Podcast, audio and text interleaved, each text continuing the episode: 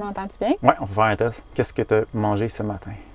Euh, Phil, il a fait des crêpes. Phil, c'est le roi des crêpes à la maison.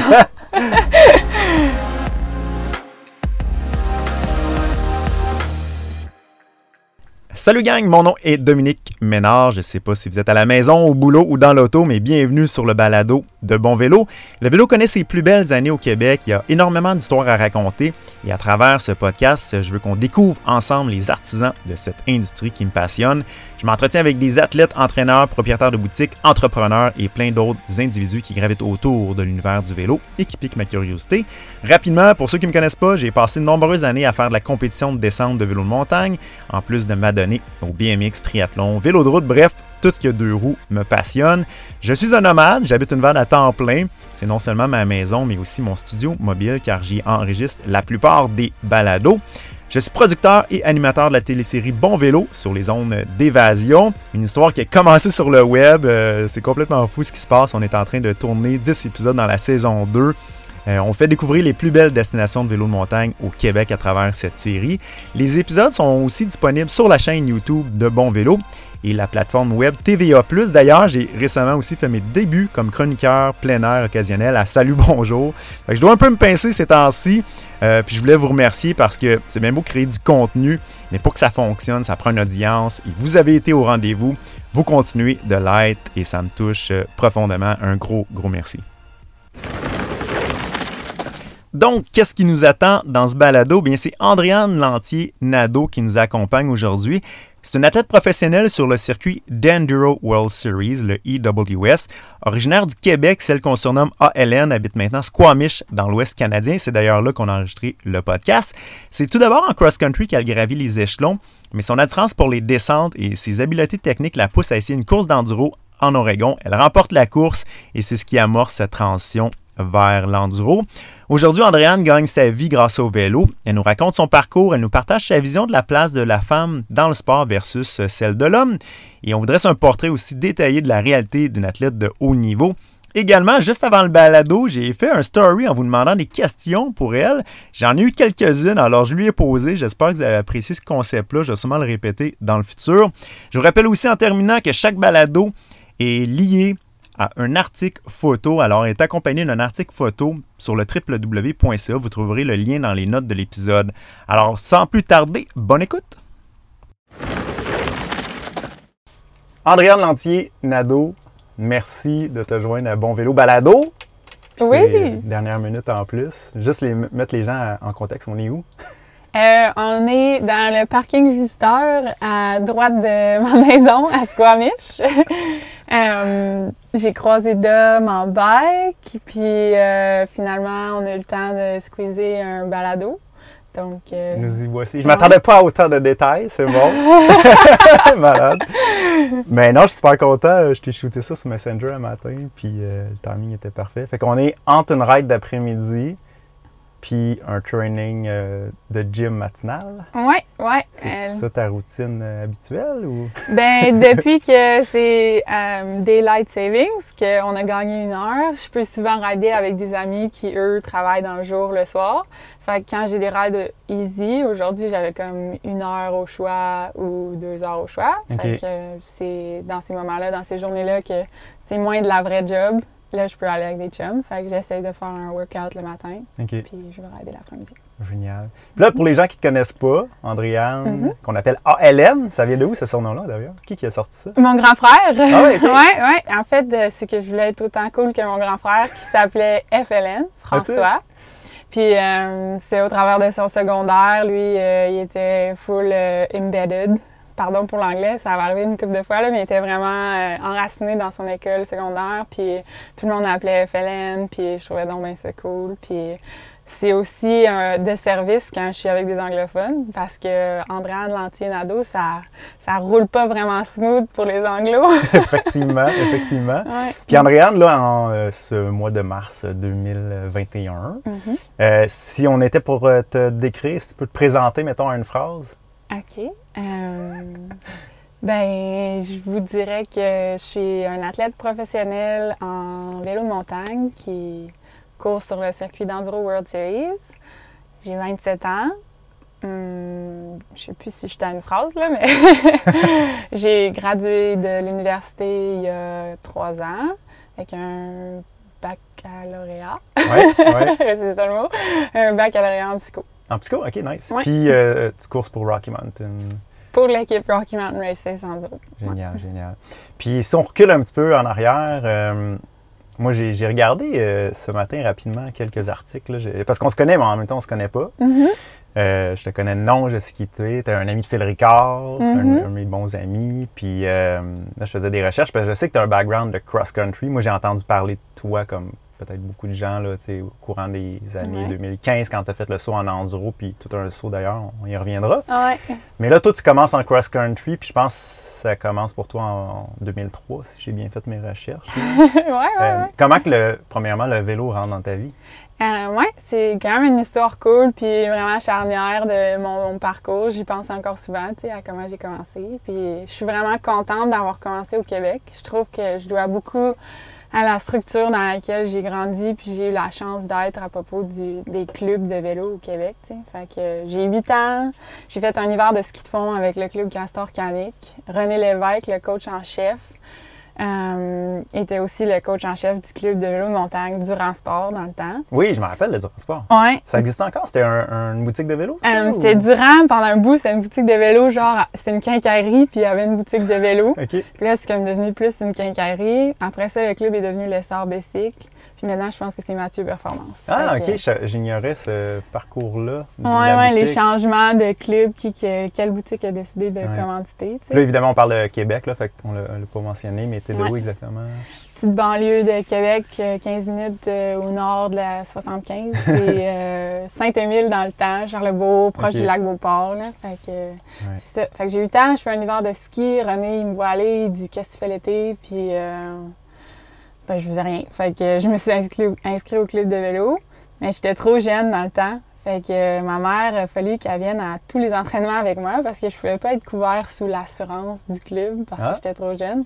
Mais si j'avais un parent qui surveillait, c'est correct. Fait que euh, ça a remis ma mère en shape bien vite. Ah oui, hein? Ouais, ouais, ouais, Elle a dû t'accompagner en vélo. Elle s'est acheté un vélo ou elle en faisait déjà? ou- Euh, fait que, euh, en 2003, ma mère elle avait plus fait de vélo, mais ma mère a fait du vélo dans le temps, dans les années 90, sur un Specialized Rock Hopper. Genre, j'ai des photos d'elle en Gaspésie. elle était dans un trip au Mont-Albert quand elle a appris qu'elle était enceinte de mon frère, je pense. Puis elle faisait beaucoup ça avec mon père. Puis moi, quand j'avais... euh, en 2001, j'ai perdu mon père. Fait que Oh. euh, ma mère, elle m'a comme inscrit dans un sport, je pense, pour me donner de la structure, puis me donner genre un, un outlet, tu sais, pour gérer mes émotions. Puis je pense que c'est pour ça que je suis autant enracinée dans le vélo, parce que ça m'a tellement aidé comme kid. Tu sais, je Ah. pense pas que j'aurais eu... euh, j'aurais réussi à progresser au travers de mon deuil aussi facilement. Ben, pas que ça a été facile, là, mais ça m'a vraiment aidé, je pense, à progresser, puis à genre comme avoir un, un aréna où je pouvais mettre tous mes feelings, tu sais, Mhm. puis genre... C'est vrai, ça me touche ce que tu dis parce que moi aussi, il y a eu beaucoup de périodes de ma vie que le vélo m'a vraiment aidé, soit par échappatoire, Ouais, soit par ouais, passer toutes sortes d'émotions, ou t'as juste te grounder aussi, te retrouver Mhm. toi-même, réaliser ce que t'aimais. Puis moi aussi, j'ai perdu mon père d'ailleurs Ouais. en 2013, là, tu sais, fait que Ouais. je, je te, je te comprends. c'est- c'est ça, c'était vraiment une grosse étape. Puis j'étais vraiment un kid qui avait une compétitivité en dedans. Puis je pense que ça m'a tellement aidé de grandir avec, apprendre à gérer ça, tu sais, au travers de- des relations avec des teammates, des relations avec des compétiteurs, tu sais, vraiment juste de channeler tout ça. Puis vraiment la structure de toujours avoir. euh, en grandissant au Québec, le Durand, c'était Durand Sport, c'était mardi, jeudi, dimanche. Fait que j'avais toujours de quoi à faire, tu sais, de avril à genre septembre. Puis euh, ma mère aussi a rencontré plein d'amis, tu sais, on a campé partout au travers du Québec. Fait que je pense que ça nous a vraiment comme... Ça, ça- en tout cas, moi, ça m'a vraiment aidé. Puis je pense Ouais. que ma mère euh, a chéri encore beaucoup de ces relations-là qu'elle a découvert avec le bike. Est-ce que ton frère faisait du vélo aussi? Euh, ouais, c'est ça. Non, pas en tout. OK, c'est pas une histoire, parce que t'as un, t'as un grand frère. Mhm. C'est pas une histoire de grand frère qui a traîné sa petite Non, sœur. non, puis, il est euh, trois ans plus vieux que moi, puis il a vraiment plus une fibre artistique, mon grand Ah. frère. Ouais. Et, euh, lui, je pense qu'il a beaucoup travaillé au travers de cette grosse épreuve-là de perdre notre père. Que, lui, c'était plus au travers de l'art, puis d'écrire, beaucoup d'écriture, des poèmes. Hum. Puis, euh, Oui, fait qu'on a été un petit peu distancés. Je te dis que ma mère, elle a tellement investi avec moi avec le vélo que je sais que ça a peut-être été plus dur pour mon frère. Puis mon frère était un peu plus vieux que moi, tu sais, quand mon père est parti. Fait que plus sur le bord de l'adolescence, tu sais, c'est plus dur un peu, je pense, à, cette étape-là de la vie, de, vouloir consulter ou d'aller chercher de l'aide. Puis moi, j'étais comme plus jeune, fait que j'ai juste été comme mis dans le... J'ai été voir un psychologue, puis j'ai comme travaillé au travers de ça, parce que, j'avais 8 ans, là, c'est pas moi qui décidais, tandis que mon frère, lui, c'était comme plus difficile de convaincre un petit gars de 13 ans d'aller euh, consulter à propos de quelque chose de vraiment difficile. Absolument, absolument. Mm. Puis euh, là, tu as fait référence à camping. Euh, fait que là, tu te promets avec ta mère, j'imagine, pour le CQ la Coupe Québec, c'est bien ça? Euh, oui, ben c'est ça. Étant le petit kid vraiment compétitif, la petite enfant vraiment compétitive que j'étais. Euh, puis aussi au Québec, je trouve que les clubs, c'est souvent orienté vers amener les kids à faire des compés ce qui était vraiment cool. Fait que j'avais plein de modèles que je regardais qui étaient euh, sur le circuit provincial, régional, même national, tu sais. Dans le temps que j'étais jeune, moi, c'était les Pichettes. Il y avait Evelyne et Andréane. Ben oui. Puis après ça, il y avait les Lavertu, il y avait Jeannick, puis euh, il y avait euh, Alex aussi, qui était sur le circuit. Jeannick, il faisait des Coupes du Monde quand j'étais jeune, puis il coachait ou il était athlète sur le, dans le club, tu sais. Fait que moi, j'ai grandi en les voyant, puis comme en voulant faire ça. Fait que je pense que la première année, j'ai voulu faire des courses. J'étais même pas oui, j'étais bibite. Oh mon Dieu, OK. Ouais, fait t'avais quoi, 8 ans? Ouais. Wow. puis il y avait juste des courses provinciales. Il n'y avait pas de circuit régional dans le temps. Fait que euh, ma mère a genre conduit jusqu'à Saint-Félicien pour me faire courir au travers, autour d'un garage, tu sais, pendant trois minutes, là, ah, genre. Ouais, il y avait une petite course euh, avant, là. Ouais, oh, ouais, ouais. J'avais un Norco Wolverine, genre plus lourd que moi. Puis, euh, ouais, c'est comme ça que ça a commencé. J'ai fait le circuit provincial, puis après ça, ben, j'ai été puis puis euh, ça a continué jusqu'à temps que je sois euh, cadette, là. Ouais. OK. Ouais. Vraiment génial. Puis est-ce que, comment tu, mettons, pourrais décrire tes premiers, premières courses, premiers résultats? Est-ce que dès le début, tu as eu des bons résultats ou euh, c'est un peu plus difficile? Ou c'est quoi ta progression? Ouais, ben quand j'étais bibite, euh, c'était les gars et les filles ensemble, genre. Puis euh, les gars, ils voulaient pas te laisser passer parce que c'était une fille, tu sais. Mais j'étais, j'ai des photos de moi puis Laurence Harvey, lined up sur la, la ligne de départ. Fait que c'était vraiment compétitif dès le départ. Laurence, ça m'a donné une rince jusqu'à temps qu'on soit pense cadette, première année, c'est genre la première année que j'ai eu la chance d'être comme plus en compétition avec Lolo. Elle était tellement forte quand elle était jeune. Puis euh, c'est ça, je te dirais, j'ai quand même été. Euh, j'ai eu la chance d'avoir des bons résultats, d'avoir le renforcement positif aussi, tu sais, d'aller sur un podium. Puis étant un kid compétitif, je pense que ça, ça m'a hooked un peu, tu sais, mm-hmm. encore plus dans le sport. J'ai rapidement là, euh, vu des résultats, mais une neuvième place, U23, si je ne me trompe pas, au Mont-Saint-Anne. C'est ça que j'ai. Oui, euh, là, on est genre rendu euh, Coupe du Monde. Ouais. Fait que la première fois que j'ai couru au niveau international en cross-country, c'était en 2010 au Mont-Saint-Anne. C'est trop cool. J'étais première année junior, les championnats du monde sont dans ma backyard. Mm-hmm. Euh, ça avait full pas bien été aux nationaux. Euh, j'étais pas un, Je performais pas euh, constant. J'avais beaucoup de genre high, vraiment cool résultats, puis des fois ça allait vraiment pas bien. Puis des fois ça reflète un peu mes émotions, je pense. J'étais un peu up-down des fois, puis ma performance est vraiment reliée à comment je me sens. Fait que je pense que ça, ça a comme teinté un peu mes résultats au cours des années. Fait que, anyway, je finis par me qualifier pour les Worlds, genre but, goal of a lifetime. puis euh, il faisait genre 35 degrés cette année-là, je pense. C'était insane. Première course internationale, euh, genre. Chez vous, plein de monde. Ouais, ouais, tout le monde qui est là pour m'encourager, mes amis, ma famille. Euh, puis là, j'étais rendue sur Rocky. Cette année-là, c'était comme la première année que, deuxième année peut-être, que j'avais comme un support de Rocky Mountain en termes de vélo. Um, puis c'était Jean-François Gélina qui ranchait euh, mes bikes. Fait que, anyway, ça va super bien. Je finis par finir dixième, première canadienne. C'était comme genre, OK. Puis là, c'était vraiment, je me suis fait remarquer par l'équipe nationale. Ensuite, j'ai réussi à aller au championnat du monde junior deuxième année, 23 première année, 23 deuxième année. Puis je pense que ça, ça serait l'année que j'ai fait la Coupe du monde de Mont-Saint-Anne, puis que j'ai fini neuf. OK. Vraiment un beau parcours. Oui, vraiment, c'est tellement difficile le cross-country. là. Ouais, hein. C'est beaucoup, beaucoup d'efforts. Puis des fois, ça ne repaye pas, tu sais, puis tu sais pas trop pourquoi. Puis c'est un peu ça qui, là, on approche comme l'étape de ma transition vers l'enduro, tu sais. Ça faisait une couple d'années après que j'ai comme pas réussi à me qualifier pour le championnat du monde, deux années en ligne, troisième année. Puis là, j'étais comme, oh, Mhm. je m'entraînais beaucoup, je faisais beaucoup de sacrifices. En fait, j'ai déménagé dans l'Ouest Ouais, quelle année ça? Euh, en 2015. En 2015, Ouais. OK. Puis tu sais, je veux dire, juste avant ça, dans ces années-là, est-ce que Mhm. tu espères une carrière? C'est quoi ton, ton objectif là, avec tout ça? Euh, ouais, dans le fond, j'espère une carrière parce que en tant que junior, avec mes deux performances au championnat du monde, j'ai réussi à avoir un carding. Fait que là, j'ai un support du gouvernement pour poursuivre le rêve olympique. Puis euh, c'est comme genre euh, tous les œufs dans le même panier, là, c'est ça qu'on fait. Mhm. Mais je continue d'aller à l'école. Ma mère m'aurait jamais laissé arrêter avant que j'aille le bac. Puis euh, honnêtement, je suis contente maintenant, looking back, là, qu'elle m'ait forcé à faire mon bac parce que c'est vraiment intense, mais maintenant je l'ai. Ouais. Mais C'est le fun d'avoir ce coussin-là. C'est c'est Mhm. vrai, là, on en parlait un petit peu tantôt. euh, des blessures, ça fait partie du sport et tout. Tu sais, On sait ouais. jamais. Fait que d'avoir ça en arrière. euh, Non, ma mère, elle disait que c'était pas assez de sécurité financière d'être Mhm. un athlète professionnel euh, sans avoir mon bac. Puis euh, c'est ça, fait que. on était où là? On était. Ben, euh, quand que j'ai déménagé dans quand tu as l'Ouest? déménagé dans l'Ouest, ouais, puis je te demandais un petit peu tes aspirations, qu'est-ce que tu voulais faire au niveau carrière. Tu es en cross-country, encore jeune, tu es Ouais. début vingtaine. Euh, ouais. Puis, euh, comment justement l'enduro, euh, si tu t'en allais là, là, Ouais, mais ouais, ouais. l'enduro, comment qu'il arrive dans, dans tout ça? Ben c'est ça. Fait que là, en fait, ce qui m'amène dans l'Ouest, au début, je déménage pas complètement dans l'Ouest. Deux hivers que je fais d'entraînement à Victoria parce que Dan Prou, le coach de l'équipe nationale, centralise euh, l'équipe nationale à Victoria avec des, des camps d'entraînement tout l'hiver. Donc, je viens faire ça. J'étais à l'université à distance au Québec.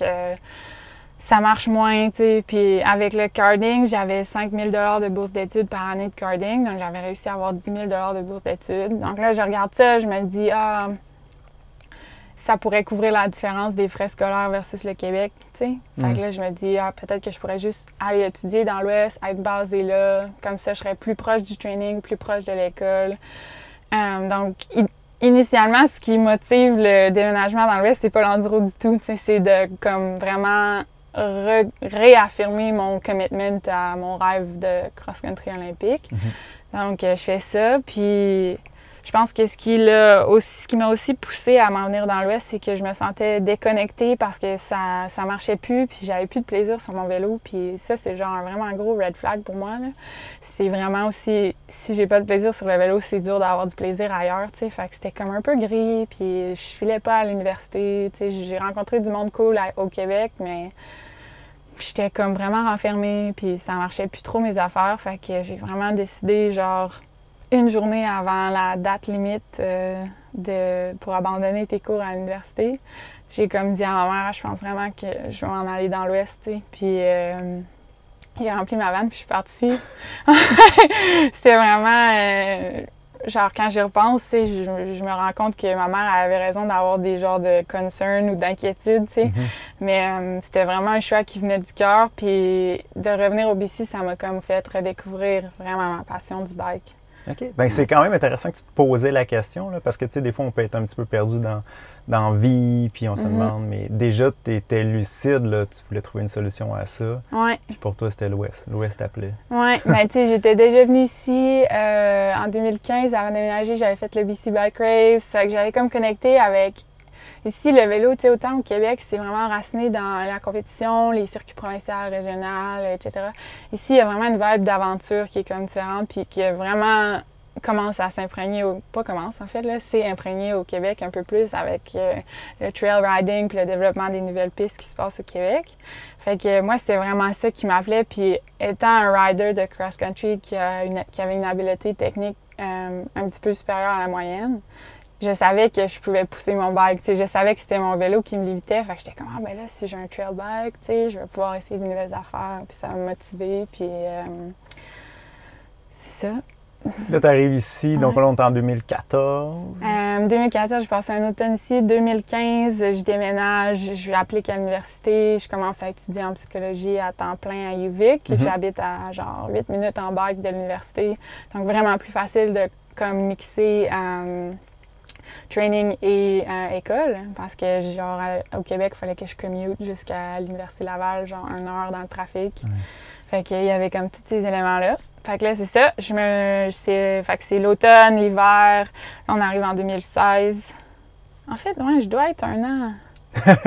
Écoute, je sais plus. Ouais, c'est la preuve que je vieillis. Ouais, c'est ça. Mais c'est intéressant aussi, puis tu parles Ouais. de Victoria, c'est parce qu'il n'y a pas de neige là aussi, fait que tu peux t'entraîner à l'année. Là, ça, c'est un gros facteur. là. Ouais, ben c'est ça, toi, tu t'entraînais là dans le temps? Ouais, puis euh, c'était un peu le même principe. là. J'allais dans l'ouest, euh, Mhm. sur l'île. Habituellement, on s'en sauve. là. Cette année, on a eu une petite neige là, parce Ben, que je, suis- je ça. suis Souvent, il y a là, une ou mais- deux semaines qui est comme catastrophique un peu. Puis c'est ça. L'île ferme, mais euh, c'était surtout pour l'aspect de s'entraîner en vélo de route dehors. Tu sais, genre vraiment, c'était idéal pour combiner, maximiser mon horaire, puis genre être capable de faire l'école et le vélo. Mhm.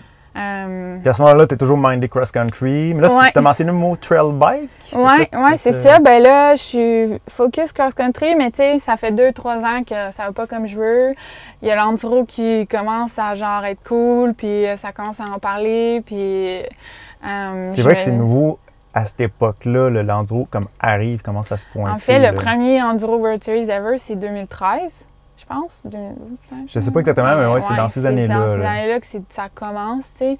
Commence à avoir des enduros au niveau local, genre. euh, puis euh, je me rappelle là, être une pure et dure cross-country puis dire, ah, moi, de l'enduro, je ferais jamais ça. Tu sais, quand il y a de quoi de nouveau dans le monde du bike, là, tout le monde est comme, genre, ah, c'est quoi ça? Genre, là, ça va réformer le bike. Mais euh, c'est ça. Puis euh, je pense que j'ai eu, un- en fait, j'ai pas eu un trail bike avant longtemps. J'avais juste un élément, puis je le poussais ben trop. puis euh, je, me- je, je me rappelle, j'ai fait un enduro sur mon élément euh, sur la Sunshine Coast avec un open face helmet, tu sais, un petit casque. Ouais. Puis euh, je me plantais souvent au début, là, quand je me suis mis à pousser en, en descente, là, Ouais. ce qui n'a pas convaincu ma mère que c'était une bonne décision. Non, ouais. Puis, euh, c'est que c'est ça, je commence à faire ça tranquillement. Souvent, j'emprunte un démo à Rocky, tu sais. Puis, euh, en 2015, je me qualifie pour faire la Coupe du Monde au Mont-Saint-Anne. En cross-country. Ouais. Puis, après ça, je me qualifie aussi pour Windham. Puis, Windham, le parcours en cross-country, c'est genre, tu montes jusqu'en haut dans le gazon, puis tu descends jusqu'en bas dans le gazon. C'est maximum souffrance pour moi. Là. Wow. Genre, ça me fitait pas en tant que rider pantoute. Ouais, ouais. Comme Fait la côte boisée à Terrebonne. Je sais pas si t'as déjà fait cette course-là. Là, mais- Euh, j'ai déjà fait le parc à Terrebonne, Ouais, mais... C'est une petite course régionale, c'est pas technique. Fait tu montes la côte, tu descends, mais tu es Ouais. toujours en train de pédaler, c'est ça Ouais, le point. Un peu, ouais. y a pas- tu peux pas te reprendre au niveau technique. Non, c'est ça. Puis moi, je comptais vraiment là-dessus dans les cross-country, surtout dans les dernières années. Tu sais, genre, c'était vraiment ça mon avantage. Fait qu'anyway, au lieu de faire la Coupe du Monde à Windham, j'ai écrit à Nathalie, qui est genre la manager du Enduro World Series. Là, je commence à en avoir entendu parler un peu plus. Tu sais, je sais, je commence à connaître Jessie à cause que je suis dans l'Ouest. Ben, pas connaître, mais voir sur les médias sociaux. Jessie Oui. qui est ton euh, teammate en ce moment. là. Ouais, Jessie Mohamed. Puis euh, j'ai écrit à Nathalie du World Enduro. J'ai dit euh, It's my dream to do the World Enduro Series in Whistler. Um, this is my like. um, c'est mon cheminement dans le monde du vélo. Um, si tu veux, je peux t'envoyer un parcours de résultats. J'ai fait quelques enduros euh, locaux. Euh, j'ai gagné un enduro. On avait fait un enduro. euh, on était allé en vacances à Portland, puis j'ai fait un enduro avec des amis. J'avais gagné ça sur un bike démo. Fait que là, genre, mon nom commençait peut-être un peu à être dans la scène. Ouais. Fait qu'elle me dit Ah, sûrement, je vais peut-être être capable de trouver une place. Da, da, da. Puis finalement, je réussis à avoir une entrée. Fait que je cancelle la Coupe du Monde à Windham. Je fais la Coupe du Monde au Mont-Saint-Anne. Ça va pas bien. Je pense que je finis genre avant-dernière. Puis euh, euh, je, je pack tout dans l'avion, je m'en viens dans l'Ouest, puis euh, je décide de faire le World Enduro à Whistler. Puis comment ça a été? Euh, j'ai fini quatrième sur la première étape. OK. Ouais, c'est Hey Bud sur Blackcomb, qui est genre une piste quand même tough. Puis euh, dans ce temps-là, j'étais mal à l'aise de mettre mon dropper jusqu'en bas. Fait que je Ouais. ridais mon dropper midway parce que je trouvais ça weird de pas avoir ma selle comme en cross-country. Ouais. Fait que là, je fais ça, puis là, c'est du gros, gros, gros, gros hype, là, genre, là. C'est l'adrénaline, puis je suis comme, oh boy, genre, j'aime vraiment ça, Ah, ouais.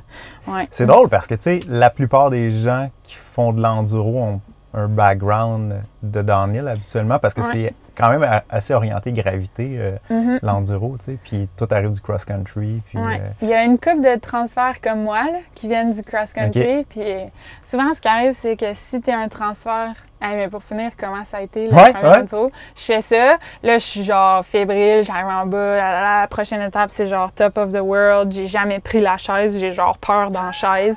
Euh, j'arrive en haut, et puis je suis sur le bike.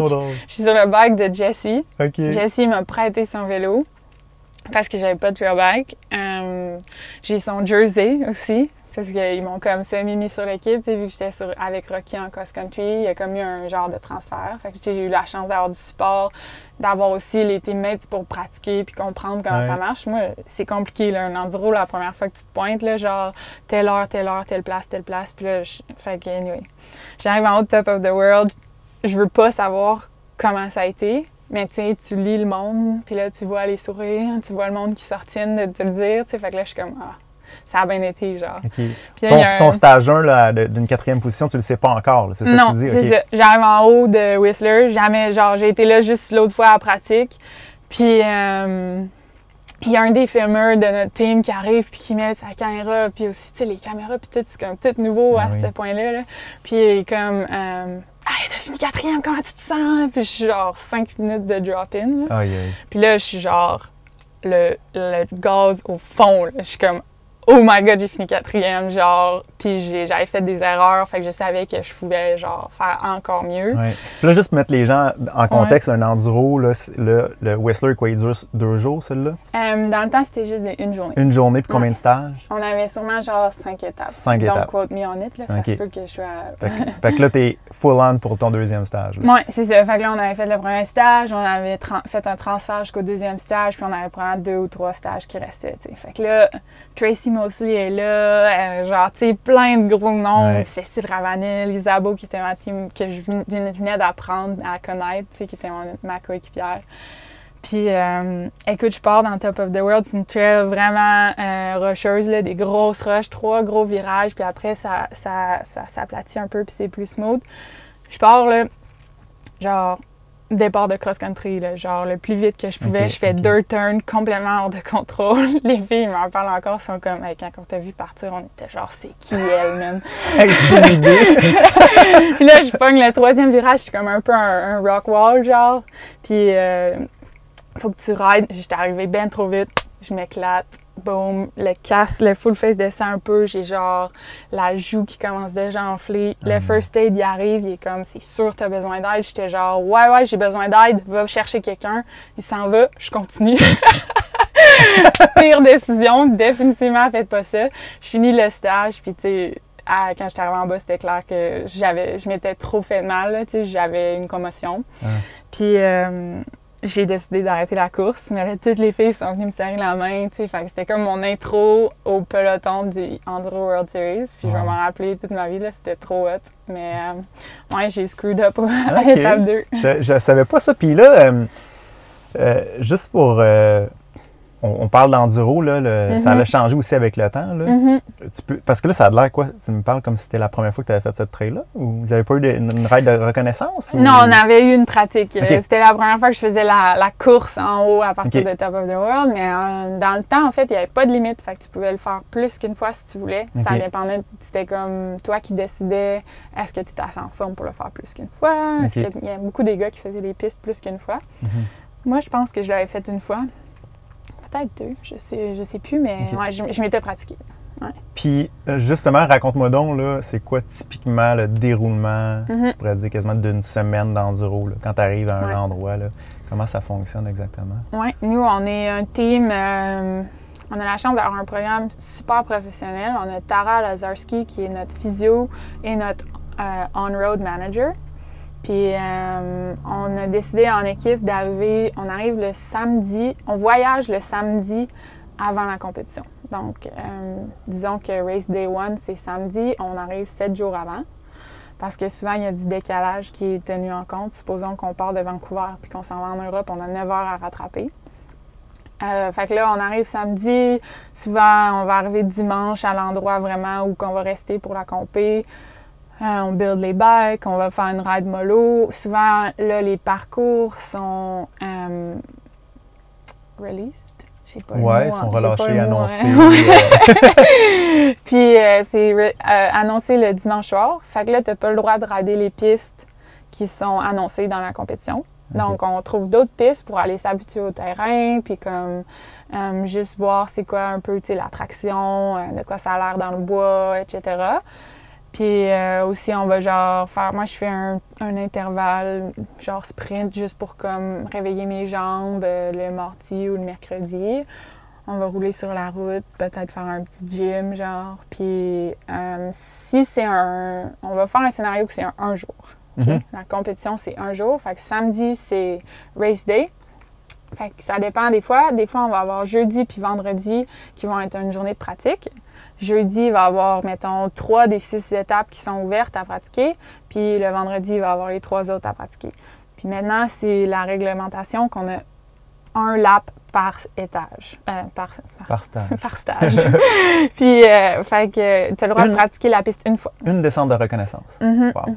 Fait que c'est ça que là, il y a beaucoup de GoPro qui vient euh, jouer. euh, on filme toutes les étapes, tous les riders. Je pense qu'il n'y a pas un rider qui, en tout cas, j'en- connais pas qui fait pas de GoPro. Mhm. Puis euh, après ça, ton POV. Le soir, on revient. Première affaire qu'on fait, on se change, on mange, on s'assoit. Euh, Rémi check son- le sien, Jessie check le sien, moi je check le mien. Puis après ça, on fait un visionnement, tout le monde Ah ouais. ensemble. Ouais. c'est cool ça. Ouais. Puis là, on parle des lignes, on regarde ça. Si on a des modifications à faire, ça veut dire que tu avoir une modification à faire dans ta race run. Ça, c'est un. C'est, moi, je le fais pas souvent. Là. Ouais, tu sais, il faut vraiment que tu y penses. Ouais. Fait que quand on pratique aussi, il y a beaucoup de hiking où, genre, les gens vont comme déposer leur vélo, descendre un peu, aller voir les lignes, remonter. Fait que la pratique, c'est, c'est un peu chaotique, là, tu sais. Puis... Fait que c'est ça, tu fais une. C'est quoi justement ton approche là? Ta descente de reconnaissance? À Mhm. fait. Tu, tu l'as pas marché avant? Tu peux la marcher peux la si tu veux. Moi, personnellement, je marche pas. Parce que je trouve que il faudrait que je m'entraîne à marcher, en fait, là, genre, pas, pas physiquement, mais parce que quand tu marches une piste de vélo, tu la vois pas comme quand tu la roules. Non. faut comme que tu t'habitues marcher, tu sais, si tu vois qu'il y a une drop ou euh, une ligne vraiment tech avec des racines, ça a l'air super tough, mais supposons que tu arrives en vélo, tu peux passer, puis c'est comme si de rien n'était. Fait que pour Mhm. moi, marcher, ça... Il y a aussi un facteur de vouloir économiser ton énergie, Mhm. de Mhm. temps aussi. Oui, parce que si c'est comme là, mettons le scénario que j'ai dit, deux jours de pratique, une jour de course, c'est trois grosses journées sur le vélo. Parle-moi donc justement au niveau Ouais. des statistiques, ça donne quoi ça sur, euh, Les journées, genre? sur le Garmin, mettons? C'est Ouais, ouais, c'est combien de kilos? Parce que quand même assez impressionnant, là. euh, arriver la journée de la course, là, vous, vous avez déjà du volume. Là. Moi, je pense que c'est. euh, tu sais, tantôt, on parlait des transferts du cross-country à l'enduro ou du DH à l'enduro. Je pense que les deux jouent sur euh, différentes cartes. Tu sais, le transfert de cross-country à l'enduro, vu qu'il est plus. euh, euh, more fitness, Ouais. genre il est plus en forme, mais lui il va jouer cette carte-là, puis ça va faire que son niveau de d'habileté technique va rester comme plus stable. Tandis qu'un un rider de DH va avoir un, un niveau d'habileté supérieur, mais moins d'endurance physique. Mhm. Fait que c'est comme, faut vraiment que tu as les deux. Puis moi, je l'ai vu la transition en moi, en fait. Au début, j'étais meilleure parce que j'étais plus en forme. Puis là, j'ai vraiment travaillé à être sur le trail bike. Puis là, j'étais comme, ah, là, j'ai réussi à aller plus vite parce que mes skills étaient meilleurs, mais j'ai vu que ma fitness avait descendu. Fait que là, maintenant, je travaille beaucoup encore à faire de la fitness, si c'est pas autant que quand je fais du cross-country. Hmm. Que, euh, Puis une journée de course euh, typique, là, je sais que ça peut Ouais. changer un petit peu. là. Des fois, c'est sur deux jours, mais une journée de course, J'en ça ai vu des vraiment grosses. là. Des fois, on fait des fins de semaine de 100 km. Là. 100 km. 50 une journée, 50 l'autre. Wow. Des fois, euh, les plus gros transferts. Les, les plus gros transferts que j'ai faits, c'est en Italie pour monter jusqu'à l'étape. C'est genre 1200 mètres de montée, euh, 20 km, 2 heures. Un transfert? Ouais. Pour aller chercher un, entre deux stages. Là. Premier, premier, premier de la journée, Oh celle-là. mon Dieu. Ouais. Mais euh, ça, ça, le trend, genre, ça s'en va, on dirait que ça descend un peu, tu sais, c'est moins gros, mais ça, dans le fond, moi, je vois le, le energy output de l'enduro, c'est toujours le même. Ça dépend juste si c'est comme vraiment de l'endurance ou si ça va être du racing vraiment intense. Mhm. Parce que si il y a moins des gros transferts, ça veut dire que les stages, le monde, ils ont de l'énergie pour y aller genre vraiment fort. Fait que c'est pas nécessairement plus facile, c'est juste un différent type de, de dur. Ouais. Parce que le sport est encore en train de se métamorphoser. Là, tu sais, je veux dire, à travers Oui, les années, le, concept a un petit peu changé, le Ah, format. le- Ouais. Puis c'est très orienté descente, par contre. Un coup que Mhm. le chrono est parti, hein, c'est majoritairement un sport de gravité. là. Des fois, il y a des étapes, comme en 2020, là, il y avait une étape en Italie que c'était. Il y avait trois montées vraiment techniques qui étaient genre difficiles à faire dans l'étape, puis c'était majoritairement plat. Fait que le- l'endurance, puis ta, ta, ta habileté physique, genre vraiment, ça compte dans la balance vraiment parce que un rider qui est vraiment fort techniquement pourrait perdre tellement beaucoup de temps sur une étape qui est physique. Mais euh, c'est ça. Souvent, tu sais, ça va être plus down, mais il y a toujours une étape là, que c'est genre un gros effort. Hmm. Mm. Puis comment tu as travaillé, parce que je pense que c'est une qualité d'un bon euh, rider d'enduro, là. Mhm. Euh, comment tu as travaillé ta constance? Parce que tu, tu Mhm. parlais qu'à Whistler, tu es tombé. Ouais. Puis là, c'est ça. Je pense, moi aussi, en descente, je me rappelle à l'époque, c'est comme tu connais pas encore toute ta limite. Fait que Ah ouais. t'apprends beaucoup parce que essai-erreur, tu tombes. Puis Mhm. là, j'imagine que tu es beaucoup plus constante euh, qu'avant. Ouais, ben constance, euh, consistency wins the race. hein. c'est vraiment C'est euh, tous les gens qui, c'est, tu sais, Sam Hill, Isabeau, Cécile, Tracy, tous les gens qui se sont vraiment établis comme genre, ben, je, je l'ai nommé juste une couple, mais Damien Houghton aussi. Il y a tellement des riders qui sont toujours constants. Puis c'est une courbe d'apprentissage vraiment à pic au début. Là. Mhm. C'est, tu sais, euh, oui, je me suis plantée une fois au premier, je me suis plantée beaucoup Ouais. d'autres fois à d'autres que je- j'essayais trop fort, tu sais. Fait que ça a été vraiment un apprentissage. Puis j'ai eu Isabeau qui m'a vraiment coachée, tu sais, elle était comme... Tu l'as tellement en dedans de toi, là, elle était juste genre, faut que tu te calmes, genre, faut que tu rides dans ta limite. Fait qu'en fait, maintenant, comment je le travaille, c'est que j'essaye... Il y a mon race speed, que je vois pas là souvent, là.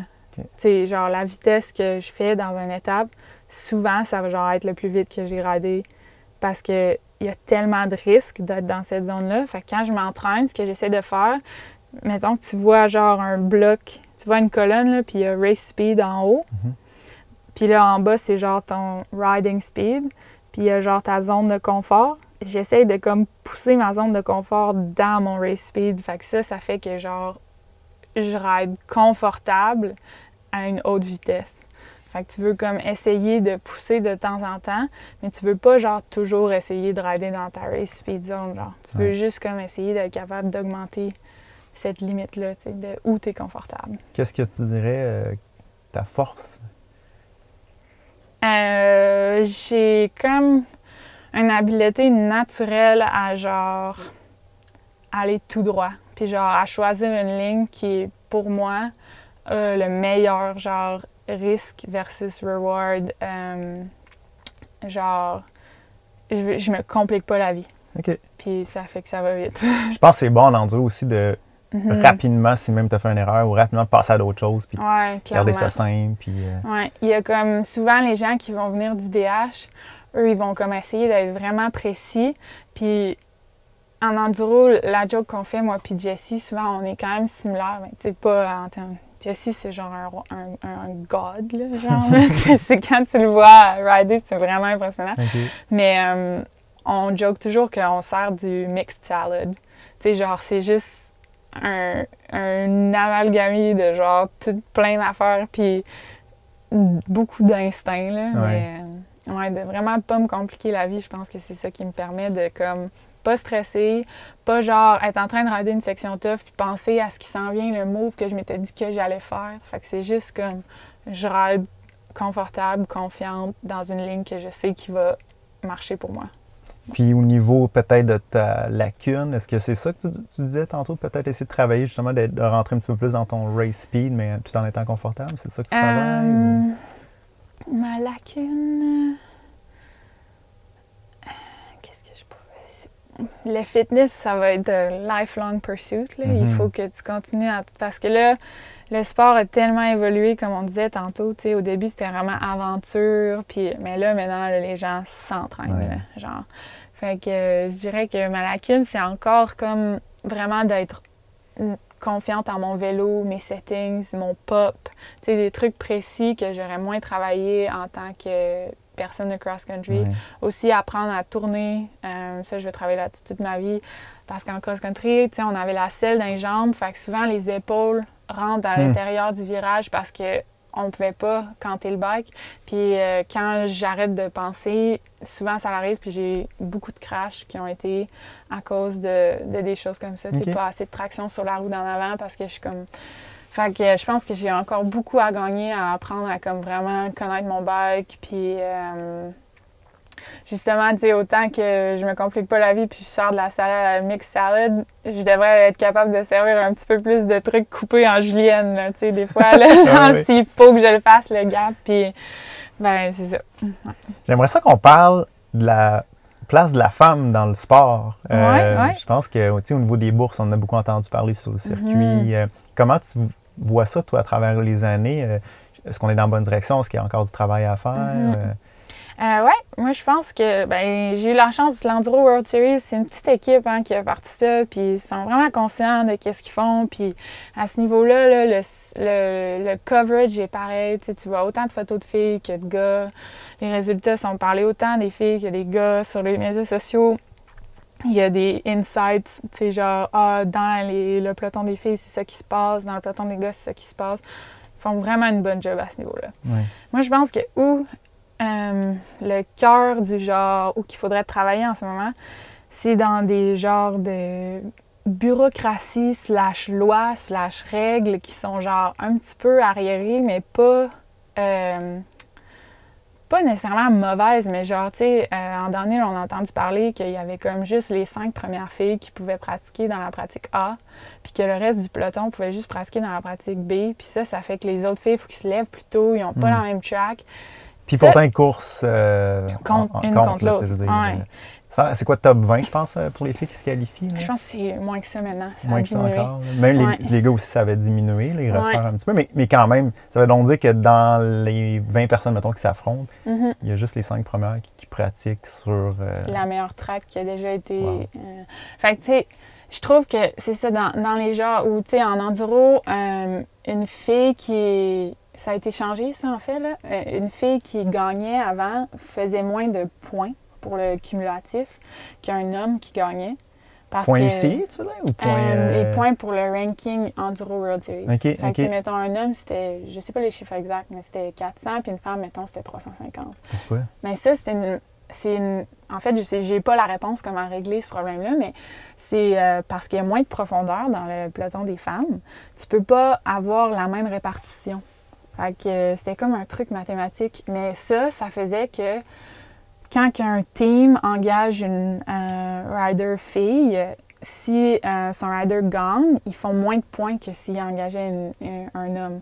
Fait que là, si le team, euh, lui, ils veulent avoir première position du team overall, c'est plus rentable pour eux d'avoir trois gars que d'avoir Mm. deux gars et une fille. Parce que dans le fond, il y a un classement individuel, Mhm. homme-femme, puis il y a aussi un classement par équipe. Ouais. OK. Fait que euh, moi, je pense que c'est ça dans les genres de petits nooks and crannies en anglais, là, de regarder dans les raccoins, genre comment qu'on pourrait faire pour que ça soit plus équitable. Je pense que le nord de la guerre est un peu là. Puis, euh, c'est moi, en tant que femme, j'ai un petit peu de misère des fois quand il y a des hommes qui vont euh, me dire des arguments logiques. Parce que j'apprécie la logique, puis je trouve vraiment que c'est un raisonnement vrai. Puis j'apprécie aussi le côté euh, que mes teammates masculins ont comme challenge aussi. tu sais. Euh, c'est clair que c'est plus difficile pour Rémi de faire un podium que pour moi de faire un podium. Il y a moins de femmes. Pourcent- pourcentage, là, ratio, c'est plus facile pour moi. tu sais.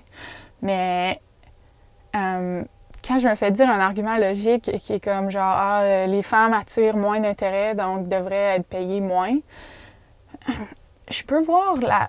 Je, je vois la logique, tu sais, mais euh, l'investissement dans le sport des femmes n'a pas été logique dans le passé. tu sais. Il y a eu moins d'investissement depuis des années. Euh, la façon dont les femmes dans la société en général ont été euh, traitées, c'est pas logique. Donc, Mm. j'ai de la misère à accepter un argument logique euh, bien plein, bien nature, tu sais, parce que, genre, tout ce que ce qu'on ce qu'on où on est maintenant, ça a été bâti sur des choses qui n'étaient pas nécessairement logiques, tu sais. Je sais pas si je- des fois je, suis moins claire un peu qu'est-ce que je veux dire, mais je sais pas si tu vois un peu Non, ça, ça- fait du sens. Puis est-ce Ouais. que justement aujourd'hui, les bourses sont les mêmes au moins ou. euh, Ouais, c'est Equal Pay euh, pour euh, Enduro World Series. OK. Mais ça dépend des. Des fois, c'est comme pas l'Enduro World Series qui est responsable de donner l'argent. Fait que si c'est comme une, association, mettons, italienne, là, nous, on avait eu une différence. Ah, Fait que ça dépend, mais ils travaillent fort pour que ça soit le même. Puis moi, je suis vraiment d'accord avec ça. Je trouve que c'est correct, mais le genre de point, je me ramène toujours au, débat où c'est comme un peu, est-ce que c'est l'œuf ou la poule, genre, est-ce qu'il y a moins de femmes dans le sport parce qu'il y a moins d'opportunités? Ou est-ce qu'il y avait moins d'opportunités, donc il y a moins de femmes dans le sport? Mm-hmm. Puis je trouve que c'est ça. faut juste essayer de regarder comme le, débat. Puis j'ai de la misère à prendre un stance, genre, ça devrait être tout égal, genre, toutes les. J'ai de la misère à me positionner là-dessus parce que je comprends aussi le côté des hommes qui, tu sais, c'est plus compétitif, c'est plus difficile d'être signé pro comme un. Ben, c'est difficile d'être signé pro comme quand tu es un, un, homme parce que le peloton est tellement compétitif, il y a tellement de riders. Mais en même temps, du côté des femmes, est-ce qu'il y a moins de riders parce qu'il y a moins de teams qui prennent des riders, tu sais? Mm-hmm. Fait que je, suis vraiment nuancée, puis je vois les ondes grises, mais genre, je trouve vraiment que, tu sais, justement, là, dans les trucs qui sont comme un peu cachés, euh, il y a du travail à faire qui pourrait aider à comme niveler vers un genre de plateau vraiment équitable. J'ai vu aussi que tu étais impliqué dans un groupe, un mouvement qui s'appelle Ride Like a Girl. Peux-tu m'en parler un petit peu? Oui, c'est cool. C'est euh, une couple de filles ici qui ont fait un programme de mentorat. Fait que dans le fond, à chaque année, je suis comme euh, associée à une jeune rider, puis euh, on va rider, on parle un peu de elle, qu'est-ce qu'elle essaie de faire, puis de ses buts. Puis ça, ça fait deux ans. Ça va être la troisième année que je fais ça. On fait des cliniques, puis ouais. ouais. Je trouve ça intéressant qu'on parle de ça. Je pense qu'on avait touché un petit peu un mot avant qu'on débute l'entrevue, mais euh, mm-hmm. le rôle d'un athlète a changé. Ah euh, mm-hmm. Il faut être aussi des ambassadeurs mm-hmm. impliqués dans la communauté. Puis, C'est quoi ton approche, toi, justement, en tant qu'athlète? Est-ce que ça devient dur aussi, peut-être, d'avoir tellement de responsabilités? Parce qu'il reste que tu es un athlète à la base, il faut que tu te concentres sur ton entraînement. Puis il y a toutes ces. Euh, puis là, on parle aussi des réseaux sociaux à travers ça. Puis comment, comment tu jongles avec tout ça? ben, c'est sûr que euh, en tant que racer, je vais dire le mot en anglais, c'est juste mhm. plus facile. En tant que racer, c'est comme si euh, l'aspect pourquoi moi j'ai commencé cette job-là est comme vraiment un peu dévalué, tu sais. Parce que maintenant, tu peux plus être juste un racer, là. Si, mettons, ton seul, euh, ton seul point, ton seul argument, c'est genre tes résultats de course, l'industrie va juste chew up and spit out, là, mhm. tu sais. Fait que j'ai commencé à travailler sur mes médias sociaux, j'ai senti une pression vraiment intense euh, que j'ai mis moi-même. C'est pas genre les commanditaires qui m'ont c'est juste moi qui vois les autres racers, leur audience grossir, puis là j'avais pas assez de followers, puis j'étais comme. Ah. ça devient vraiment. C'est quelque chose que je fais à tous les jours en fait, parce que genre c'est comme ça que tu réussis à grossir ton audience, puis. Euh, l'algorithme demande ça, que tu la nourrisses euh, constamment. Ouais. Non, tu le vois, tu ne poses pas pendant une semaine, tu fais un autre post, ton post est flat, ça pomme pas, tu sais. Fait que hum, je travaille, euh, je travaille à réussir à avoir une relation saine avec ça, mais je te dirais que c'est difficile. J'essaie vraiment, en tout cas, j'espère que ça apparaît, mais j'essaie vraiment de builder comme un genre d'audience authentique, puis de genre pas euh, vendre, du, vendre du mensonge, là, tu sais. J'essaie vraiment d'être real, puis d'exprimer ma progression puis d'exprimer mes challenges là-dessus. Euh, à part de ça, ben, le redonner puis le mentorat puis des genres d'engagement organique, ça, moi, ça, ça me fuel en fait. De le faire, ça, ça, ça me donne de l'énergie puis ça m'inspire puis ça me rappelle genre pourquoi je fais ça puis l'impact qu'on peut avoir dans la vie des jeunes. Comme je disais plus tôt, moi j'ai grandi en, en, ayant des modèles puis je trouve ça cool de, de, de pouvoir redonner. Puis, mm-hmm. Ouais, ça, c'est vraiment quelque chose que j'aime, puis qui, contrairement aux médias sociaux, ça, ça, ça me rapporte. Oui. Ouais. Puis, tu sais, on parlait justement du rôle de la femme euh, mm-hmm. dans, dans, le sport, puis tout ça. Puis, tu sais, c'est important justement que le bassin de femmes aussi grossisse, mm-hmm. pour euh, qu'il y ait des gens qui se rendent au circuit euh, national, international. Bien, c'est ça, tu sais, il faut que... Moi, je le vois un peu comme une main qui reach jusqu'en bas, là, tu sais. Si la main du top, là, les pro top femmes, s'ils reach jusqu'en bas au développement, là, puis qu'ils leur montrent que, tu peux monter jusqu'en haut, tu sais, ça en mm. prend des exemples, puis juste de voir que, que ça peut marcher, tu sais, je pense que ça fait une énorme différence. Mm. Puis, euh, on parlait aussi de la scène du Québec. Euh, c'était très course avant au Québec. Ouais. Là. BC, c'était petit- Ouais. t'avais un petit peu de tout. Tu avais des, des, euh, des riders incroyables, mais qui ne coursaient pas nécessairement. Euh, là, je pense que la scène du Québec là, est, est en santé. On a de plus en plus de réseaux également. Euh, là, après avoir passé plusieurs années dans l'Ouest, tu es sûrement revenu à un certain moment. Ouais, je sais pas si tu avais vu, j'avais fait une vidéo avec Tony. Euh, C'était genre Je me souviens. sais. à Vallée-Bras du Nord. Ouais, Vallée-Bras du Nord, Sentier du Moulin, puis euh, on avait fait un, un audio, puis c'était vraiment ça, tu sais, que je revenais où j'ai grandi, puis que je voyais que exactement ce que j'étais allée chercher était arrivé ici, Ouais, tu hein? sais. Puis, euh, ouais, je trouvais ça vraiment hot. Moi, j'ai juste du positif à dire de ça, là, que la scène s'en aille comme ça, puis... euh, pour, pour dire du positif du temps où que c'était juste des, des racers, là, Mhm. moi, je trouve vraiment que ça m'a shapé en tant qu'athlète, d'avoir grandi dans cet environnement-là, puis d'avoir la drive de vouloir euh, compétitionner, puis d'être au meilleur de moi-même. Puis après ça, de venir au BC, puis de découvrir comme l'aspect d'aventure, je suis vraiment contente d'avoir les deux. Mhm. Parce que, genre, je me dis, ah, peut-être que si j'avais grandi au BC, j'aurais comme juste été un rider talentueux, local, sais. Mais là, genre, d'avoir les deux, je trouve vraiment que c'est ça qui m'a aidé à, comme, à y arriver au niveau international. Génial. Puis, on s'est vu à Bromont l'automne aussi. Là. Bromont étant une place classique. Québec, Ouais. euh, la région de Québec avec Ouais. Vallée-Bras du Nord, Sentier du Moulin, c'est incroyable. Mais, Mhm. mais Bromont était une place quand même. Ben ouais, on a réussi à sortir mon fil de notre quarantaine euh, closing day. Fait qu'on a Ouais. ridé. Les gars, ils m'ont montré tout le stock. C'était vraiment le fun. Ah ouais, c'est vraiment extraordinaire. Puis, qu'est-ce qui te garde euh, motivé à, à travers tout ça? Euh, au niveau de tes objectifs, peut-être, ou euh, ton rôle dans, dans le sport? Ouais, ouais, ouais. Ben, c'est sûr que j'ai pas encore gagné une course. Ah, c'est dans. euh, Hum, techniquement, j'en ai genre semi-gagné une. On avait comme une course, c'était le Trophy of Nations. C'était celle que c'était en équipe. Fait que c'était moi, Miranda, puis Jennifer McHugh, qui était la championne nationale d'enduro au Canada. Puis c'était comme tous les pays un contre l'autre, puis nos temps étaient cumulés. Puis en tout cas, il y a de la stratégie, là. Tu pouvais t'arranger, c'était vraiment cool. Puis cette journée-là, j'étais, euh, si tu regardais tous mes temps à moi, j'étais le fastest racer. Ah, wow! Ouais. Fait que c'est comme euh, incognito, puis je le prends pas pour acquis, donc euh, j'aimerais vraiment ça, essayer de, d'en, gagner D'en là. Parce que Mm. tu as deux deuxièmes places, je me trompe pas. Puis, je euh, sais pas, j'ai pas compté, oui, probablement, ouais, Coupe de deux, podium. ouais, euh, deux, puis- quelques troisième places. Puis euh, je pense que c'est prochaine coupe de fois Ouais. là, tu sais, j'ai gagné des étapes, puis euh, je pense que j'ai vraiment ce qu'il faut, puis euh, ben, c'est ça. Puis tu as tout un backyard ici euh, Ouais, à la Squamish. Tu sais, motivé, oui, le résultat, là, mais en même temps, ma motivation numéro un, c'est que, genre, je réussis à vivre de ma passion. Ouais. Fait que, tant que je vais réussir à faire ça, euh, ben, ça va me motiver à continuer à, à racer. Puis, je me dis, ah, peut-être que je pourrais vivre de ma passion différemment. Tu sais, comme qu'on parlait que le, le rôle de l'athlète a évolué dans l'industrie.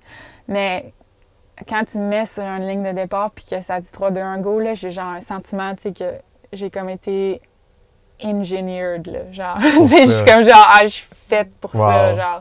Puis c'est vraiment un, un espace où que je suis comme dans le moment présent, Ouais, là. ouais, Puis ouais. c'est- vraiment quelque chose de spécial.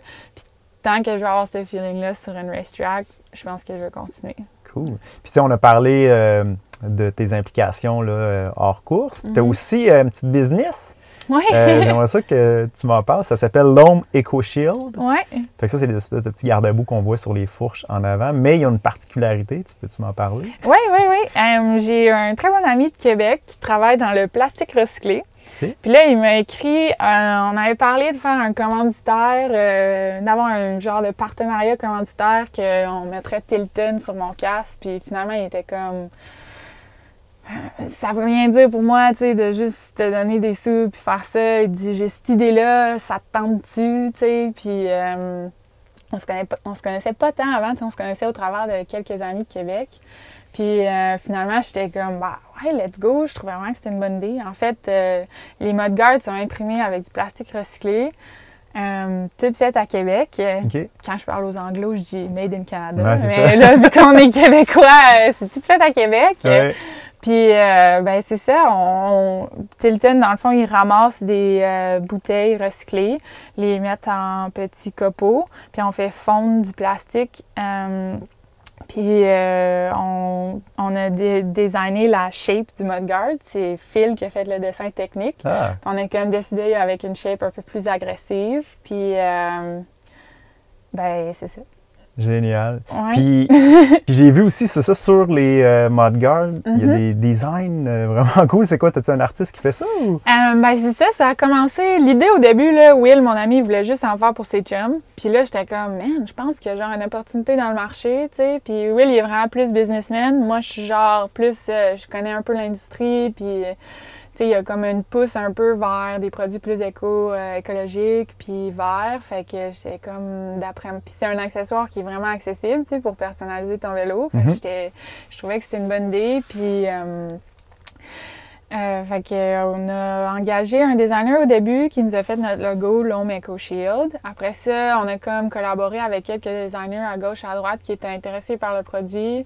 Un de mes amis ici à Whistler, Ben Bro, qui, euh, qui travaillait pour Prior Ski Snow, puis qui a fait une coupe de design. C'est lui qui a dessiné. Au début, j'ai dessiné mon champignon. Puis euh, je savais pas comment le mettre en ligne, fait que là lui il m'a aidé avec ça. Puis euh, pour la collection 2021, c'est Victor Brousseau qui a fait quelques illustrations qui vont être vraiment cool. Puis euh, ben, les shields, ils vont être au Pit Stop. Ouais, ben c'est ça, je m'en allais dire, je n'avais vu au Pizza avant de partir. Puis hier, j'étais avec Ali, un couple que j'ai voyagé un, un bout avec cet hiver. Mhm. Elle en a acheté un au Alice and Brown, la petite, Oui, le petit spot de crème Brown. glacée classique de Squamish. Ah, C'est deux riders qui ont parti l'espèce de crème glacée. Tout le monde arrête après Ouais. avoir ridé. Puis euh, ben, je leur ai pitché l'idée. Puis c'était un peu ma première commande. Boss qui ont fait une commande aussi Ah. à Québec. Puis là, euh, on va avoir une coupe de commandes. On a 5-6 bag shops au Québec qui nous ont demandé. Sweet. Fait que je garde ça comme vraiment sideline. Tu sais, c'est pas genre le main thing que je fais, mais c'est cool. J'ai vraiment appris à propos d'une business. Ouais. Puis euh, de travailler avec un partner aussi. Fait que. Super ça. On va aller, euh, la- comme une surprise pour toi, on va aller en ligne sur les réseaux sociaux parce qu'avant de faire le podcast, peut-être vu ça dans mon story, là, mais j'ai demandé aux gens qui me posent des questions. Ah, cool, j'ai Ouais. pas vu. Fait que je vais aller voir ce que les gens ont dit. C'est tellement en live. Très cool. Euh, je vois dans. Oh, Une première question, c'est Jean-Simon Vermette qui s'appelle. Euh, A-t-elle peur en mountain bike, jump, gap, vitesse, drop? Et si oui, comment fait-elle pour passer par-dessus ses peurs? Euh, oui, c'est sûr. Je pense que la peur, c'est le motivateur numéro un. Il Mhm. faut apprendre à la gérer, puis il faut apprendre à négocier. Puis moi, comment j'y arrive? Ben, je vais... Supposons que j'ai fait une feature qui était quand même grosse dernièrement, qui me faisait peur, puis euh, j'ai été la voir en vélo, j'ai été la voir à pied. Euh, quand j'ai décidé que j'allais la faire, j'avais fait de la visualisation. Euh, je m'imaginais la faire, puis la lander, puis y arriver une couple de fois, tranquillement dans ma chambre, pas sur le site. Puis euh, après ça, j'ai été avec Phil. On a rempli le landing juste pour comme, calmer, genre, tout ce que je pouvais calmer, tout ce que je pouvais contrôler. Euh, je me suis réchauffée, j'ai fait quelques petites drops, tu sais, qui mimiquaient un peu le mouvement que j'allais devoir faire. Fait que maintenant, j'essaie d'approcher comme vraiment plus ça. Quand j'étais plus jeune, je faisais juste genre, ah, c'est une bête, genre, tu sais. Mais là, vu que j'ai grandi, puis je veux vraiment que ma progression soit stable, puis sécure, ben, je l'approche un peu plus d'un côté mental, puis genre de vraiment comme être dans un bon headspace pour affronter mes peurs. Génial. Euh, et aussi, il y a un deuxième volet à la question. Et aussi, comment c'est de vivre de son vélo? Est-ce qu'à la longue, ça devient trop une job ou bien elle a toujours un plaisir lors des différents stages? Je pense que n'importe quel job, il y a un 10 que- qui est moins nice, tu sais. Ouais. Puis, ben, peut-être qu'il y en a un peu avec le vélo. Tu sais, des fois, il faut que j'aille faire des intervalles qui me donnent le goût de vomir. Fait que ça, euh, c'est euh, work ride, Ouais. tu sais. Mais euh, euh, pour vrai, euh, j'arrive pas encore à y croire que j'ai- la chance de m'appeler euh, athlète professionnel. là. Tant mieux. Tant mieux, je pense que c'est important de ne pas prendre ça pour acquis, tu sais, Mhm. puis euh, de, de savourer chacun de ces moments-là. On va aller voir s'il y a d'autres questions. hein. Je sais qu'il y en a d'autres, en fait. Euh... Andréane Pichette! Justement, on parlait d'elle tantôt. Qu'est-ce que tu manges pour être belle demain? Euh, on n'a pas parlé de la nutrition. Euh, justement, moi, j'avais une question peut-être que je peux Ouais. compléter pour Andréane, mais euh, est-ce que tu as un genre de, de- de lunch euh, classique que tu te fais avant tes courses? ouais, on en a un d'équipe en fait. Maintenant, c'est rendu un truc d'équipe. On Mhm. mange toujours des chicken pesto pasta. OK? Fait que, euh, on mange des pâtes au poulet avec du pesto, des poivrons.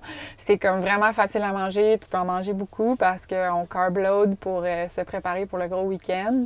Puis ben, c'est notre classique. Puis en termes de bouffe à tous les jours, là, euh, ça a été difficile pour moi en cross-country d'être exposé au genre de what to weight ratio là, euh, puis d'être comme vraiment j'étais comme plus musculaire tu sais puis euh, j'ai eu de la difficulté un petit peu j'ai eu la chance de pas comme développer un eating disorder full blown là. Mhm. mais j'ai beaucoup de mes, mes amis qui ont affronté ce challenge là fait que j'ai toujours comme gardé une approche vraiment laid back tu sais. si, ça, si ça me tente ça me tente si je suis capable de me limiter je me limite parce que je veux me limiter pour tel tel objectif mais euh, je garde une approche vraiment euh, vraiment relax par rapport à la bouffe. Bon, Ouais. pas de manger des chips. Non. Sinon, j'avais vu ça sur un Ouais. article TechBike. J'essaie de réduire dernièrement parce que je me suis lâchée là, c'est un peu à ce côté-là.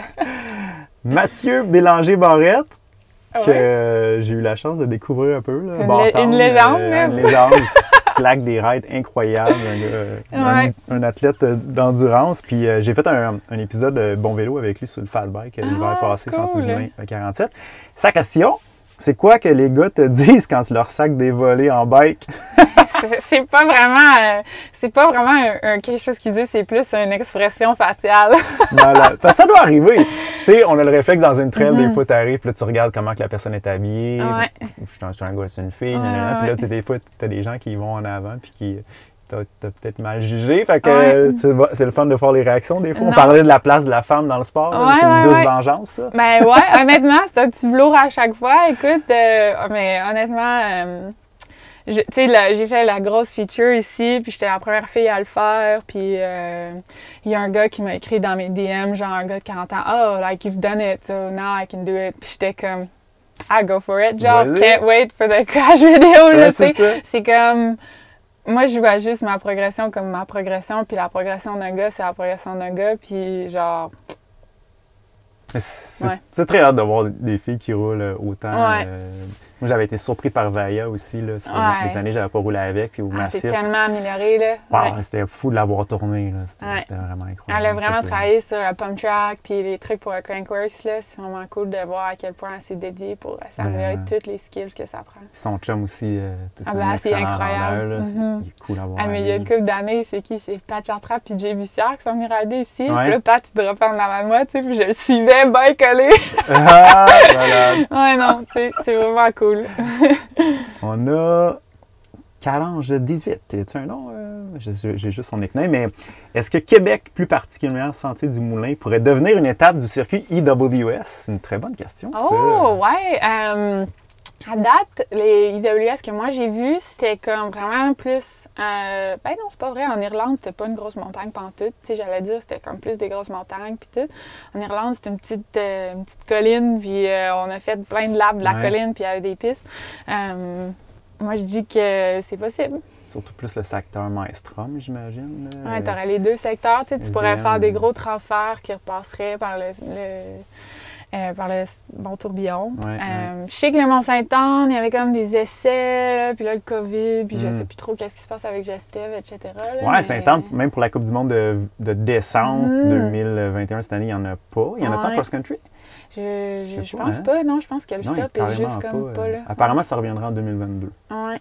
On va voir, parce que c'est quand même. Moi, j'en avais parlé aux gens de Gestev à Chantal, puis à Pat, j'étais comme, oh, vous devriez vraiment avoir un. Enduro World Series, ça serait très cool. On se le souhaite, ça serait cool. Mhm. Tu, tu renouerais. euh, Ah, j'imagine même pas. mais, Écoute, euh, on avait lui à Burke, puis tous mes amis étaient comme, oh, on va louer des chalets, ça va Ah ouais.